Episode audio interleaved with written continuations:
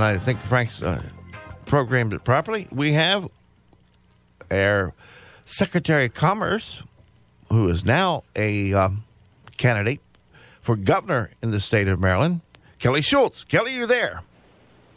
Good afternoon, Tim May. How are you? I am well. I thank you for being with us. And Frank, he's somewhat well. He's like medium well.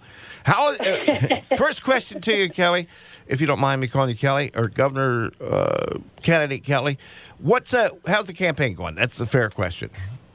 You know what? I think that is a fair question. I'll say that the campaign is going fantastic. We are raising money. We've got hundreds and hundreds of volunteers across the state. I've been crisscrossing the state from Oakland to Ocean City, and uh, we're getting a very good, good, good response. People wanting to hear all about our plans, our positive uh, momentum for the state to be able to continue to move forward, a safe community, strong educational system, and a prosperous economy. So it's going really well. What are the uh, what issues are people bringing to you that they're obviously as a Marylander, as Frankie would say, as Frank would say, a lot of questions. Our taxing situation is the. This is something I, I would think I would hope people will be bringing up to you uh, or all candidates for governor. Um, something that affects everyone, taxing and and the cost of goods obviously is going crazy. Are there plans that you have, or that you have a stance that you've taken? Of course, nobody likes taxes, but is uh, is that being brought to you often?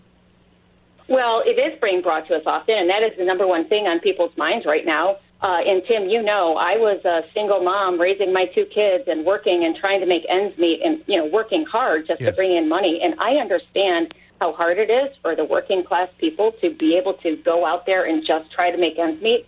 It's horrific that at this point in time, with the inflation rising the way that it is, and that inflation tax that the legislature passed back in 2013 that we now call the gas tax, inflation tax, um, it's causing people to choose whether to fill up their gas tanks or go to the grocery store, and it's really tough. We have to be able to make sure that hardworking Marylanders have the opportunity to prosper in their own world and not take all the money out of their pocket. Another point I watched the uh, this year the Annapolis is this session, and uh, uh, you know. I'm not old enough to retire, but people are, and they are not staying in Maryland because of you know how we tax or treat our retirees because they continue to be taxed. Is there any plans moving forward? I know there was a thousand dollar uh, tax credit or something given to seniors. Is anything else on the horizon? So finally, the legislature is starting to move a little bit on this issue, but Governor Hogan has had to push them for the last seven years to get it done. And there has been some movement on the retirement tax for people's pensions and their Social Security to make sure that Maryland doesn't continue to be the highest retirement tax state in the country and we want to be able to continue on that trend. We need to be able to make sure that the hardworking Marylanders who raised their families here, who built their businesses here, who built the communities here, have the ability to stay in Maryland past retirement and not have to move to our neighboring states or beyond. Um, it's critical for us for the success of our communities to be able to make sure that the families stay together and the communities stay together. So we're going to continue to fight for the reduction of the retirement tax, of course, um, also for our hometown heroes, which you know about, being able to support those first responders and Certainly. military and their pensions and their retirements as well. That sounds like a plan. But I'm going to let uh, Frank give you some hard questions here, Kelly. And go ahead, Frank. Secretary Schulz, thanks for joining us on this uh, Earth Day. Um, thank you, Frank. Happy Earth Day to you. Thank you. Um, education has uh, been a big topic locally, especially in uh, Frederick County as of late. And I know you are a proponent of a uh, parental bill of rights. Can you talk a little bit about that and uh, how how it has to do with what's making headlines locally? Sure. Well, I uh, distributed my uh, parental bill of rights a few months ago to be able to make sure that everybody knows that my stance on education is such that parents have the empowerment to be able to be a part of their child's education right? Wanting to be able to empower parents to make sure that they understand the curriculum that their te- that their children are that their children are uh, learning, and to be able to make sure that the schools are accountable to the parents and the taxpayers. And with that, want to be able to make sure that the parents know what's happening, and to want to be able to make sure that the taxpayers know that. Um, all of our record setting funding that's going into the schools is being spent in the way that taxpayers and parents need for it to be spent. I've seen that uh, Baltimore City has has gotten itself into a mess. What they call ghost students. Uh, is there any is there, is there any way to make sure this doesn't happen throughout the throughout the state of Maryland? What I'm talking about is about 24 million dollars is uh, went to uh, the Baltimore City schools that uh, based upon uh, ghost students. In other words, they've named how many students they had, and they actually were not there. That's 24 million. That's just, you know, is there any repercussion? Is there anything that the state is going to yeah, do? Yeah, isn't, isn't that a shame, Tim? Yeah, I mean, yeah. how, how disturbing that the school systems don't have accountability and transparency to the government entities and to the taxpayers that are actually giving them the funds. It is disheartening at the very least to say that the school system would take that money out of somebody else's education because as soon as they're collecting that funds, that funds could be going to another classroom where another teacher needs that money to teach those kids in those hard hit areas in Baltimore City. My plan would allow those parents to be able to remove their students from a failing school and put them into places like charter schools or Great. different types of opportunities so that they could get the best education possible. Our students deserve it.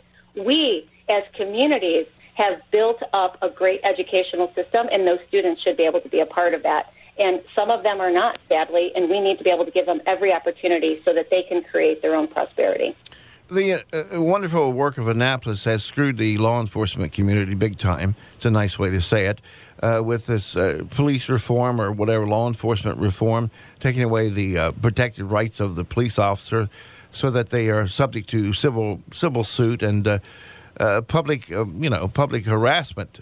Once um, this is happening, to include that we now have each county has a disciplinary board or a, a sounding board, if you will. Uh, which where does the power come from? In, i i does the law actually give powers to the county to a group of civilians to to uh, investigate and to actually penalize? Is that something that this has happened? Uh, You know, Tim, is- isn't it interesting that we live in a society like this right now? You know, we started to defund the police. Many uh, communities started to defund the, the police. And what they actually did is they started to devalue the purpose of the police. And that came from the defunding mechanism of that.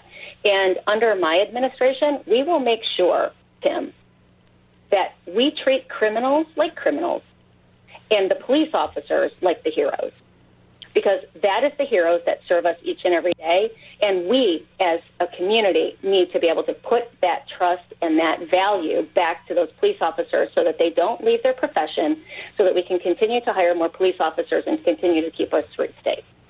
One question that I'm not supposed to ask candidates, but uh, should you uh, not be successful in the primary, would you support the uh, party's nominee? Well, you know, I, I don't deal with hypotheses or uh, hypotheticals at this point in time. I'm working for July 19th to be able to make sure that I am the party's nominee because I think that the party deserves a common sense conservative that's going to go and we're going to fight for everything that I know Marylanders and Are looking for. That's to be able to hit those top three issues, Tim, because this is these are the issues people are talking about to me every single day. It's safety. Well, It's education I, I appreciate. I appreciate you taking time out of your schedule because I try to run you down. You're just all over the state, which is great, I guess. Um, it's going to wear you out, not to you, but it would wear me out. And uh, you have picked a lieutenant governor. Who is that? I have picked a lieutenant governor. His name is Jeff Woolford. He is a retired Air Force fighter pilot. He flew A-10s in our Air Force. He's now in the National Guard, uh, Air Force National Guard. Was a flight surgeon and uh, lives in Carroll County. And raising his family He's a really good guy. And what chance do we have as Republicans, Kelly? As you know, the state is two to one Democrat. Uh, um, I know you're uh, all, all candidates should be, and you especially. You have a great outlook, and uh, uh, you you hope for the best. Uh, do we have a chance? We have more than a chance, Tim. We have an opportunity. And I am so excited to be able to be a part of this opportunity because I think the vast majority of Marylanders feel that Maryland has been on a good and strong and steady path for the last seven years. We want to be able to continue to make sure that what I have been a part of for all of those seven years is creating a great workforce and creating a great business economy. We continue to flourish with that. You know, under my leadership in commerce, we were voted or we were named the most improved state for business in the nation. That was not accidental. It was intentional being able to make sure that we start to turn that ship. And we have started to turn it. There's a lot of work to do, and I know how to get it done. Well, Kelly, uh, thank you for taking time out of your day talking to Kelly Schulz, who is the candidate for governor of the state of Maryland, running the Republican primary. How uh, how does one get a hold of you, or how do we uh, learn more about well, Kelly Well, you can visit my website at kellyschultzforgovernor.com. Uh, we have lots of opportunities for people to volunteer or to learn a little bit more about my platform. Um, that's kellyschultzforgovernor.com. And would love to see some more folks out on the campaign trail because we are crisscrossing the state every single day. And it's been a, a great adventure and it's been a lot of fun. Well, thank you, Kelly. Thank you for taking time. Uh, Secretary uh, of Commerce for the state of Maryland, Kelly Schulz.